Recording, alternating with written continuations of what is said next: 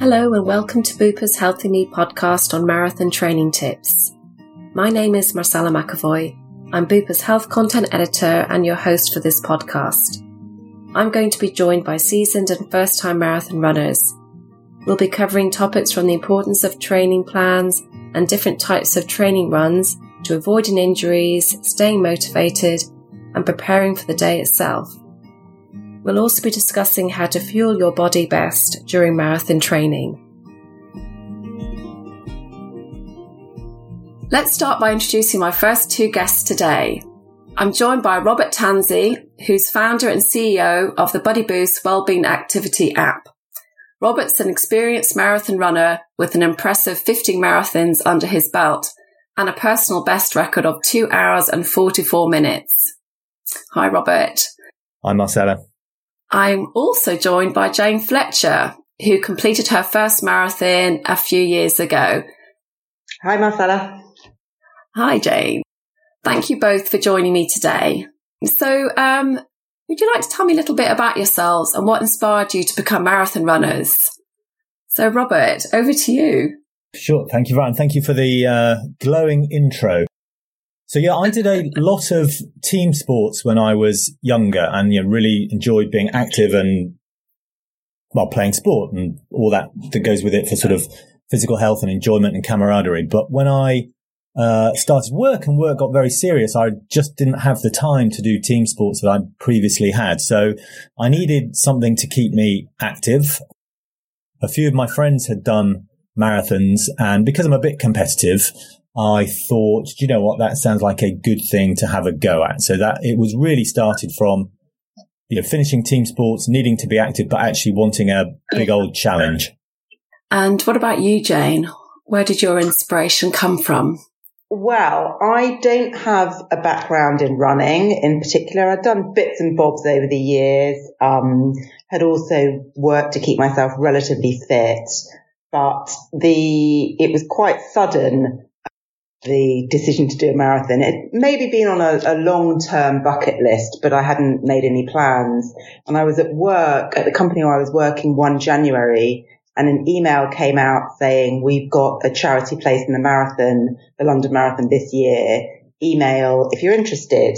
And I like a personal challenge, so I sent the email through, and have to say nobody was more surprised than me when I got an email back a couple of days later saying, Jane, you have won this place in the marathon.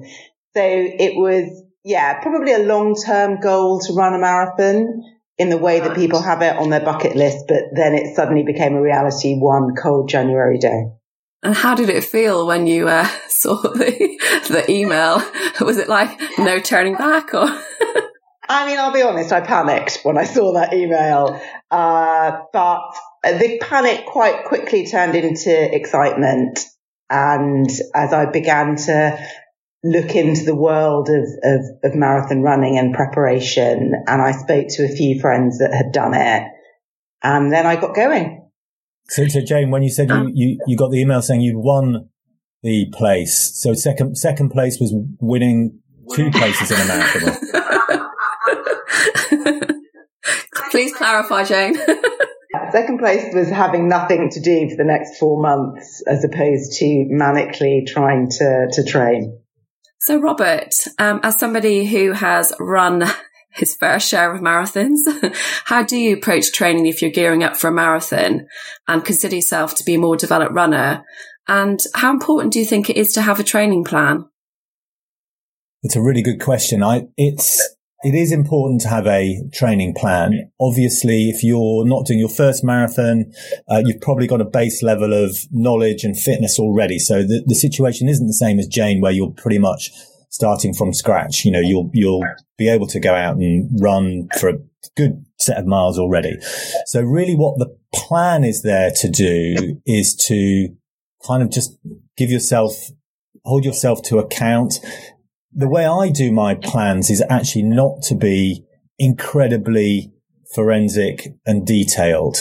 So I will have in mind, okay, so for, let, let's say it's the London Marathon, it's in April. I'll, I'll know pretty much what I need to do in January, what I need to do in February, what I need to do in March, but I won't have planned out March's runs at the beginning of January. All I'll have done is planned out January's runs, and then you get to the end of January and then you then start planning February. So break it down a bit, I always find helpful, rather than being faced with the kind of sixteen-week plan. Here's every run you've got to do for the next sixteen weeks, which I think can be a bit intimidating.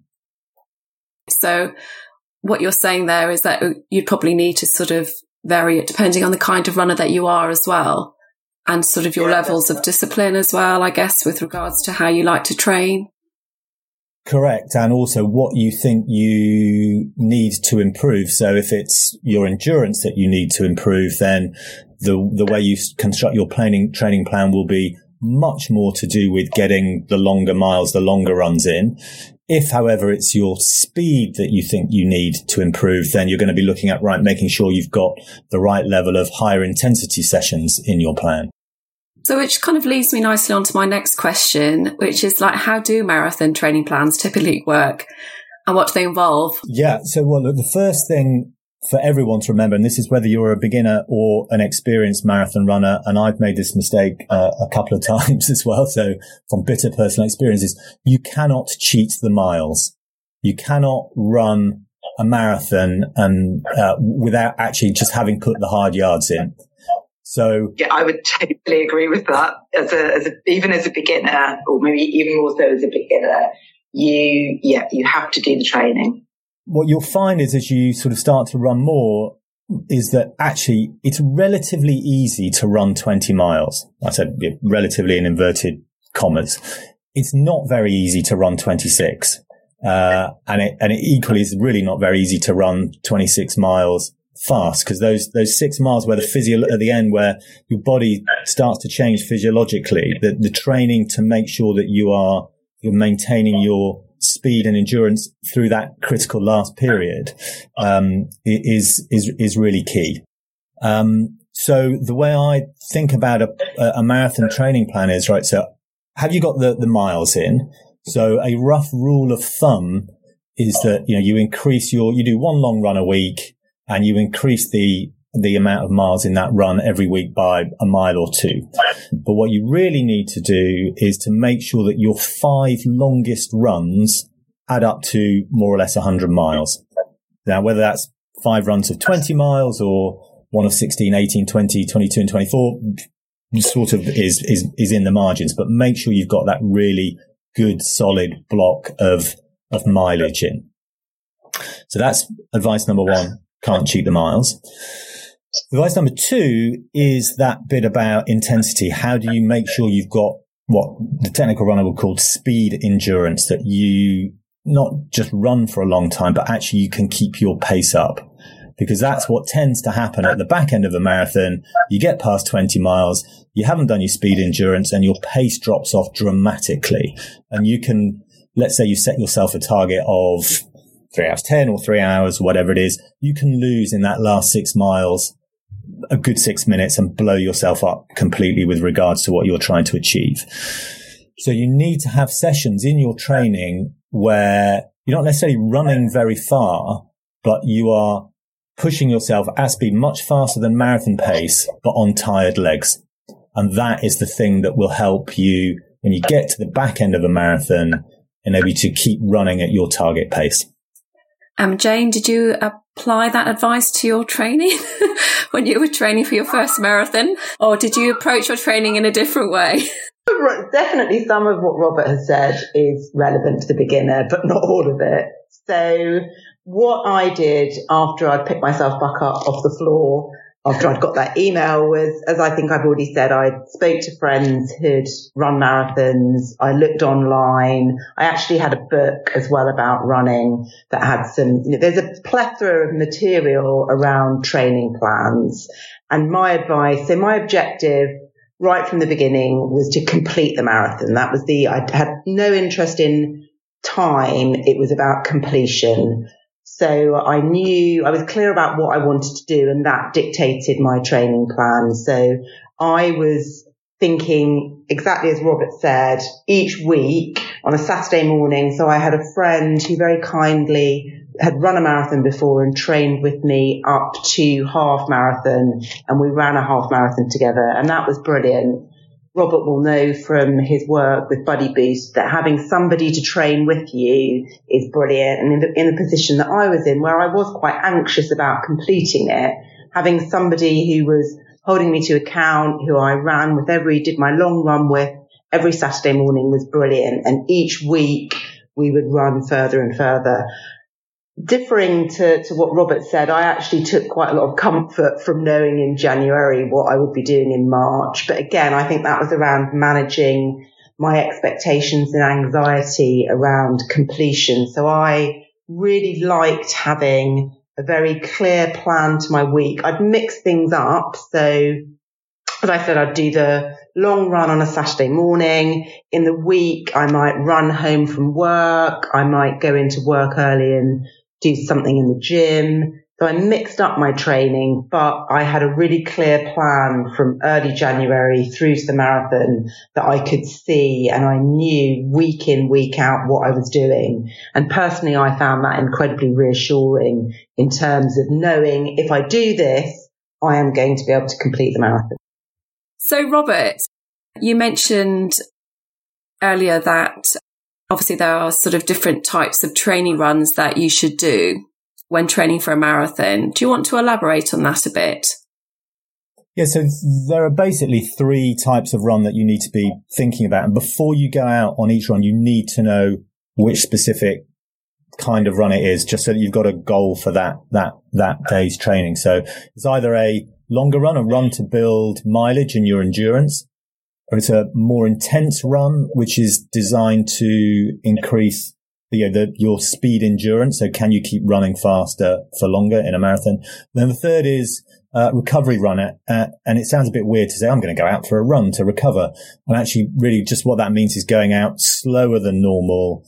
Um, it's getting your body used to, to running and recuper- to recuperating whilst running. And it's very easy to think every time I go out, I've got to run as hard as I can for a particular distance. And that's actually becomes quite dangerous over time in terms of your long-term goal, because what you find out is your body just gets tired, progressively more tired. And after six, eight weeks, your chances of becoming injured increase. So do incorporate. I mean, I would do one run a week, which was, I don't know, somewhere between forty-five minutes of an hour of consciously slower than normal, and typically that might be the day after your long run, or or a day after a particularly intense sort of speed endurance session.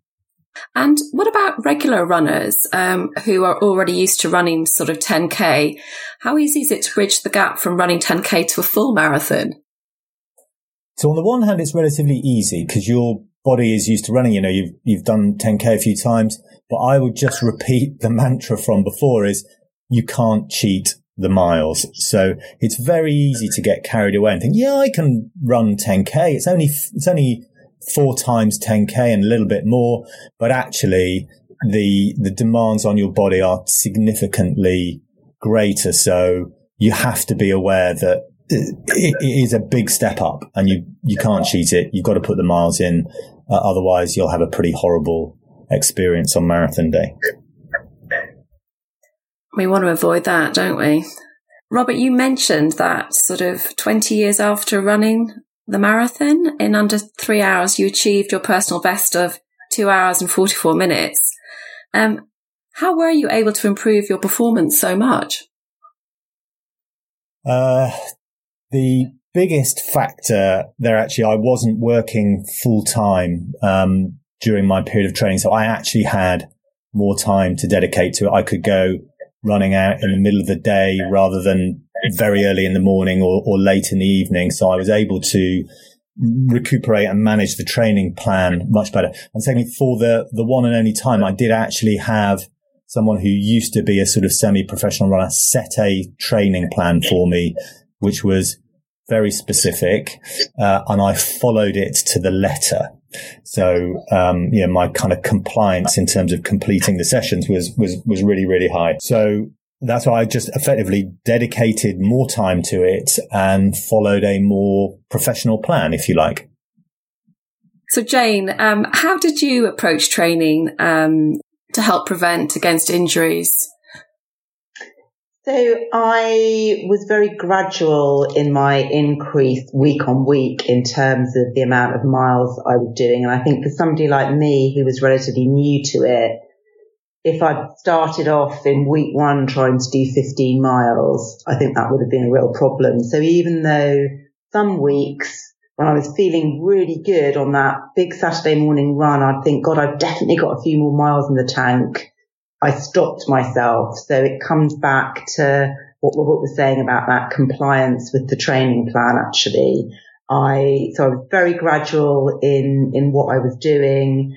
I listened to my body. So I didn't, if I felt pain, I didn't run through it. I did get a physio about halfway through my training. I began to have some problems with my knee, and I got a physio who was incredibly helpful on a, a number of different levels, not just physically, also mentally as well. Actually, he really helped me prepare for the actual marathon day. Lots and lots of stretching. So I became where previously when I'd been exercising, I'd probably been a bit casual about stretching and warming down, I think is the technical term.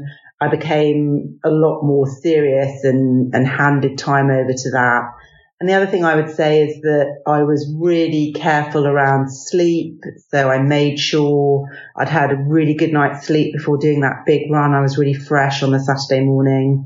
And again, an, an obvious one, but hydration. So thinking about what I was drinking, and particularly in those longer runs, how hydrated I was, what I was eating. I definitely was very in tune with how my body felt over that time, and I think that did help me to prevent injuries.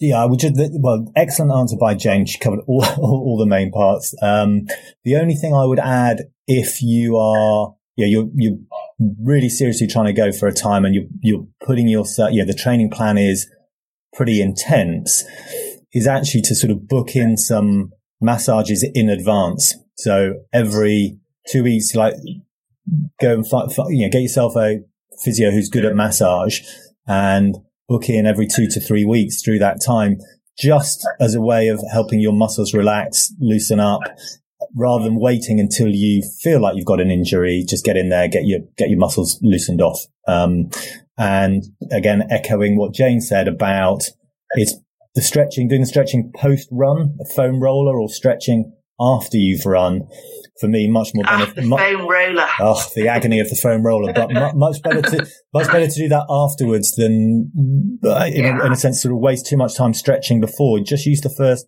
few miles of your run as a warm up, uh, but afterwards make sure that you are on the foam roller stretching, uh, and that that really helps.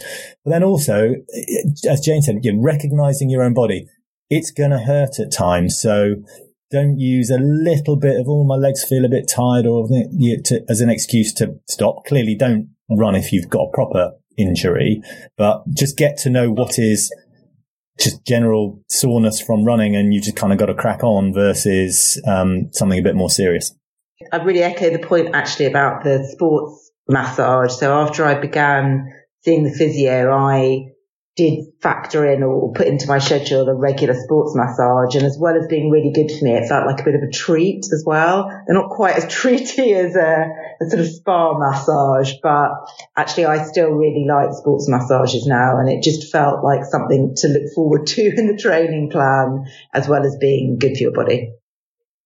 So let's move on to motivation. Robert, how did you mentally prepare for long training runs in the dark, cold and rain?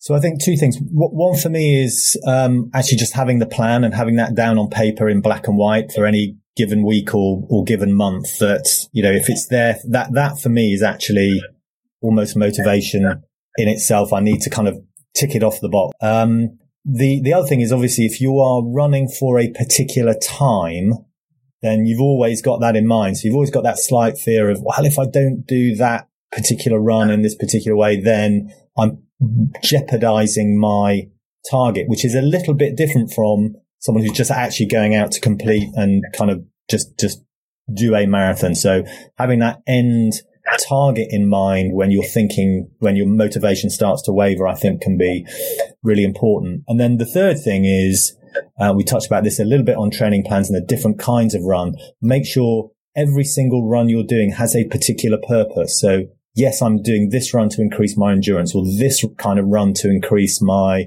speed, that in itself will also give you a little bit of added motivation to go out and do that particular session. So what about you, Jane? What helped you to sort of mentally prepare for those long training runs?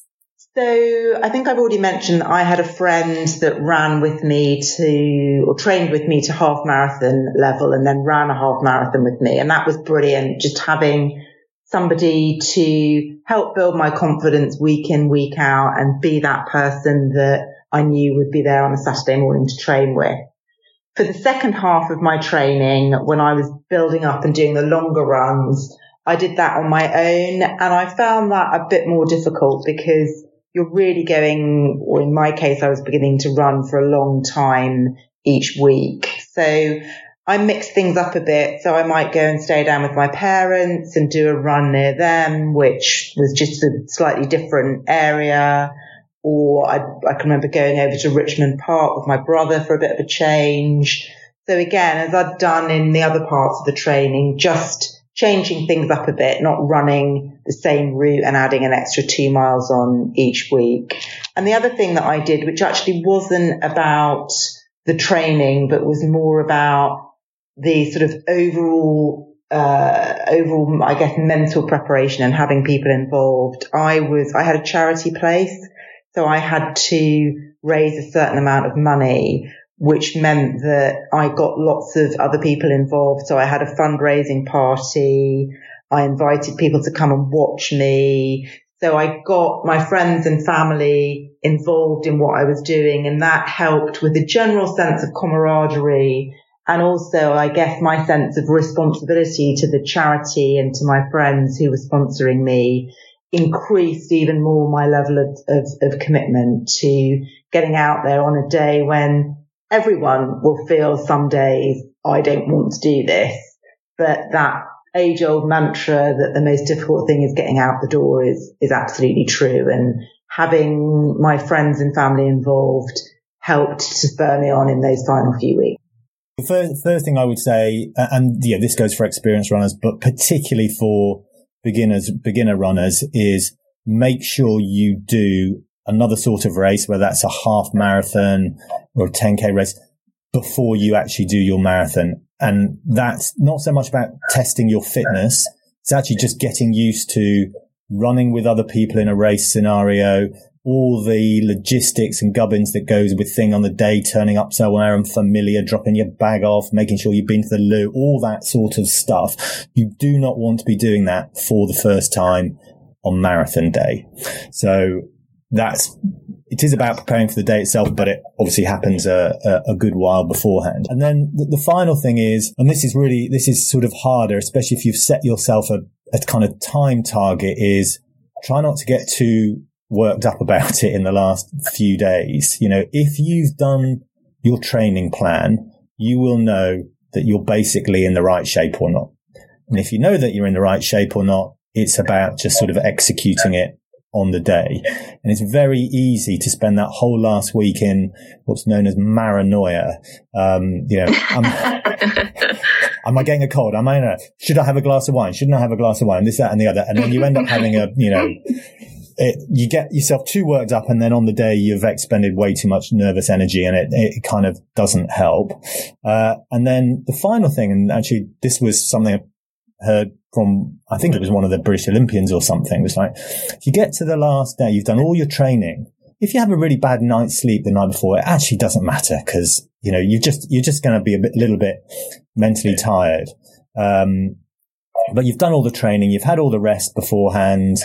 You've maybe missed out on a couple of hours sleep. Don't, again, don't panic about that. Don't overthink it, which for me, I thought was really, because I have had a couple of nights before marathons where that's happened and I've been a bit worried, and actually, do you know what? Everything's been fine. So yeah, try, try, try not to overthink things would be my bigger picture advice towards the end. Great tips there, Robert. And Jane, um, what helped you to stay focused and get across that finishing line when the big day finally arrived for you? So tapering was really, really important to me, and it was quite a new concept. And I think if you're new to marathon training, the idea that you start to you've been going, doing more and more and more, and then you start to do less and less and less. Kind of took a little bit of a while to get my head around, but actually I found it very powerful, both mentally and physically. So to Robert's point, if you've done the training, you've done the training. If you've done the miles, if you haven't, doing them in the last two weeks is not going to make any difference whatsoever. So it's much, much more important actually to start to slow down the amount that you're doing so that physically you can be in really great condition for the marathon day. And actually someone gave me a really great piece of advice. I think it might have been the physio actually that I was seeing, who said that, so normally the London Marathon's on a Sunday. He said, stay in on the Saturday, even if it's a nice day, do as little as possible. And the reason for that is not just about conserving energy, but also it means that by the Sunday morning, you will be desperate to get out and get running. By this point, your body is so used to running lots and lots of miles every week. You've tapered down, you've stayed in. I was literally desperate to get going when I hit the start line. Now, again, to Robert's point, I had done a, a training half marathon, and that was really important because I made lots of mistakes doing that half marathon. I went off too quickly. I expended way too much nervous uh, and it sort of overexcited energy. So when I say on that marathon day, you're desperate to get out, if you've done some other training, um, uh, sort of proper runs like the half marathon that I'd done, I knew not to, I knew how to manage that good energy that I had on the morning of the actual race. And it really, really helped me. Actually, it's one other thing that I would share, and this may just me be my experience, but as I've said a couple of times, I was really anxious about completing the marathon and thinking, how can I run further than I've ever run in my life before? And obviously in the training runs, you don't get up to the amount you have to do on the day. Running on the day was so much easier than those training runs. I absolutely loved it. It was lovely weather, the excitement of the crowd, running through my home city in London. It was completely exhilarating. And actually my main reflection afterwards was that all of the hard work had happened in the months running up to it. Not everyone I know has that experience, but I thoroughly, thoroughly enjoyed marathon day, actually much, much more than I was expecting to. It's a wonderful experience when it all goes right. It, as, as Jane said, it, it's unbelievably life-affirming and joyful. So we'll definitely encourage anyone who's thinking about doing one for the first time to do it. The other bit of advice I would add to all that is it's getting, it's very easy to overcomplicate things and go, right, am I running enough? What about my diet? What about my sleep? Should I stop drinking alcohol or not? All that stuff. Of those things, by far the most important thing is the training miles. You can fripper around the edges and eat a bit less yeah. of this and a bit more of that. At the end of the day, if you haven't done the miles and you haven't done the training, yeah. the rest is all garbage. So put ninety percent of your energy in terms of planning and how you're going to approach training into the actual running. And if you're particularly interested in any other stuff, then yes, fine. But don't think that you can cheat the miles. If you're listening to this and you're wavering about whether or not you should do it, give it a go. It's, it's a, it's a brilliant thing to achieve. It is genuinely a real achievement. Um, running twenty-six miles is, um, it's a big deal. It's not impossible. As long as you put the, the training in, and you will, might feel awful as you cross the line, but you'll very, very quickly feel incredibly exhilarated and almost certainly think, oh, I might do another one. Yeah, I felt it, it, so exhilarated when I completed it and thought, I'm going to do the New York Marathon this autumn, and I have never run another marathon since.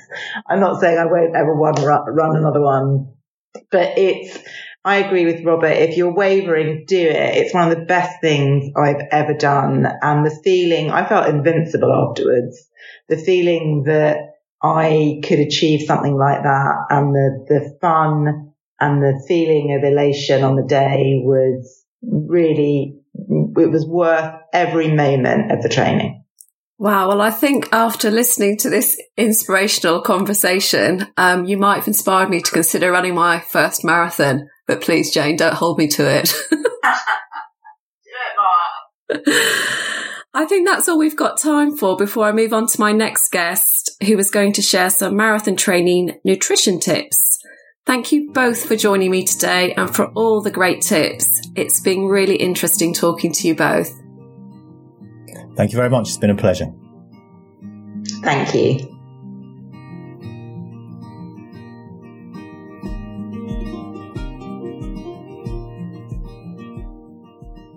It's no secret that what you eat and drink is really important when training for a major sporting event.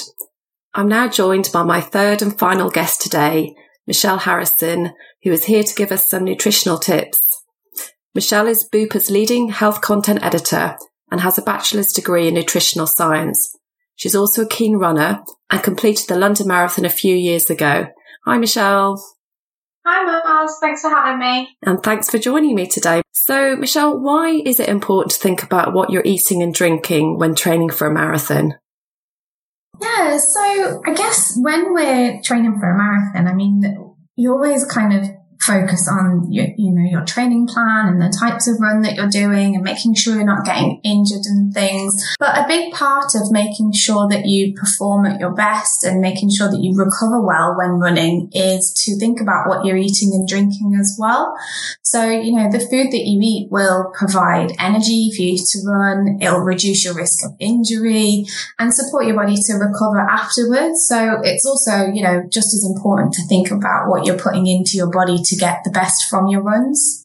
So how should you fuel your body best during marathon training, Michelle? Yeah, so I think to start with, you know, the main thing is to make sure that you're listening to your body and that you're tuning into what works for you. So as well as thinking about, you know, your physical training and, and trying out runs that work for you, do the same with your nutrition, you know, play around with it during your training and find what works for you in terms of what types of food suit you best and, you know, the timing as well, because, you know, your body will be different to someone else's.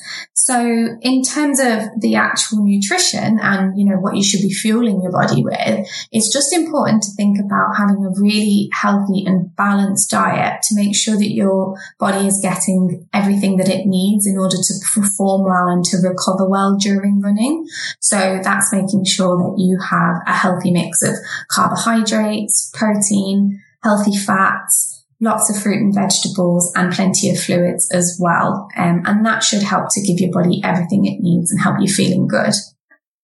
So, Michelle, when you were training for the marathon, uh, what types of food did you sort of typically eat before heading out for a morning or evening run? I would definitely say that you can use your training as an opportunity to test out what works for you and your body and what foods suit you and at what times, um, and how you feel, what, what makes you feel the best. So, you know, whether you're going out for a morning run or an evening run or even, you know, during the daytime, it might determine how much you eat and the type of food that you eat as well.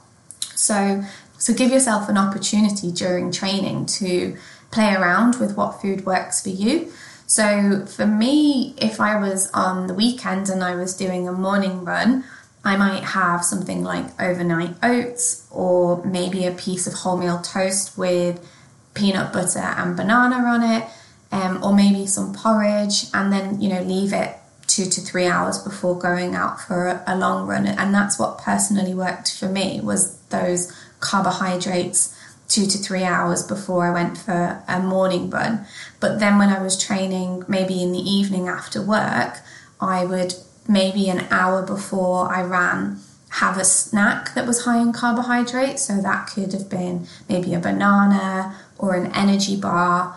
And Michelle, what sort of food did you sort of typically have during and after a run when you were training for the marathon? Yeah, so during a run, this is something that people who are new to marathon running obviously um, often have to get used to, is that you will need to take some fuel on um, when you're doing a very long run. So normally, you know, if you go out for a run for up to an hour, or if you do a gym session or you're playing sport, then, you know, you don't need to eat or eat any more during that exercise. Your body's got plenty of energy to get through it. But if you're going out for a very long run and say it's more than sixty to ninety minutes, then your body's going to use through the energy stores that it has. So that's when you're going to need to take on a bit more fuel with you. So these are things like you'll find energy gels, which, you know, have got glucose and things in them that will give your body those carbohydrates that it needs in order to keep going and keep running for longer.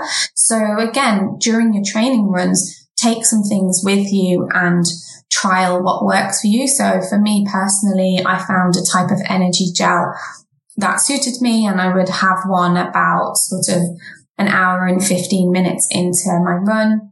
So that, that was, the carbohydrates would be kicking in just around the time that I would need them. Um, so see what works for you. Other people might have things like you can get, um, sweets that you chew. You know, you'll see lots of runners take like jelly babies and stuff like that with them. So there's loads of different things on the market that are high sources of carbohydrates that you can try. Um, I would say to, again, just make sure that you practice your nutrition and what works for you while you're training. So don't do anything new on the day that you haven't done before. You know, don't try an energy gel that's a different brand to the one that you trained with, because some might upset your stomach. So again, just check them and, and see what works for you. So after your run as well, you need to think about refueling and replenishing your body um, and helping it to recover well. So the nutrition after you run is really important. Um, what you need is to, again, think about a balanced diet. So you need to be putting some carbohydrates into your body so that your muscle glycogen stores can build back up again. You need to be eating some protein to make sure that your muscles can repair and, and grow and recover from your run. Um, lots of fluids to make sure that you're rehydrating, and, you know, fruit and vegetables to make sure that you're giving your body the vitamins and minerals it needs to stay healthy.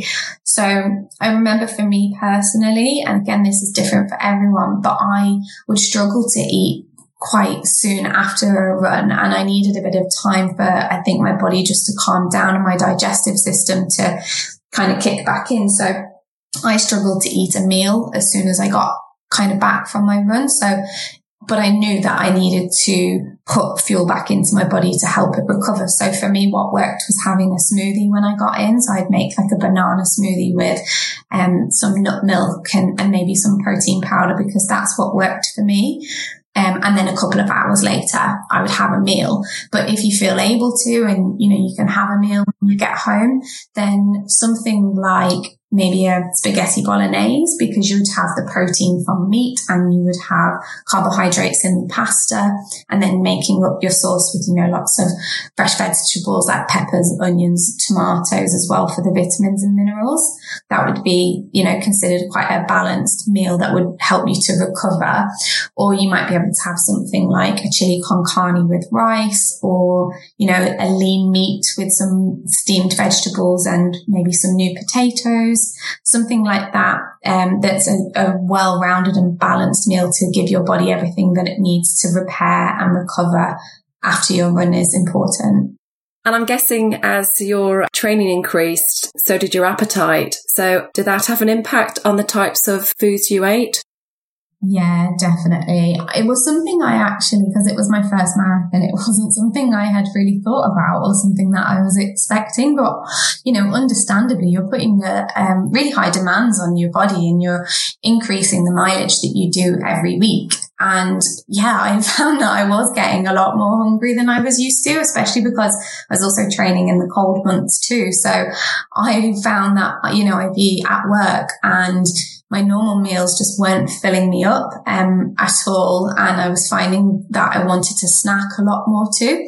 So, you know, luckily I worked in the medical industry and, and have a nutrition background. So I kind of thought about, well, what, what's good for me and what should I be doing here to meet my, this kind of energy requirement from my body. So for me, what worked was to increase my portion sizes a little bit, um, and have a bit big of meals, and to have lots of healthy snacks to hand so as I could graze on them. So I, I had lots of fruit around, lots of, you know, unsalted nuts, some dried fruit, some um, high protein yogurts, things like that to help me stay full in between meals. But yeah, definitely you will find.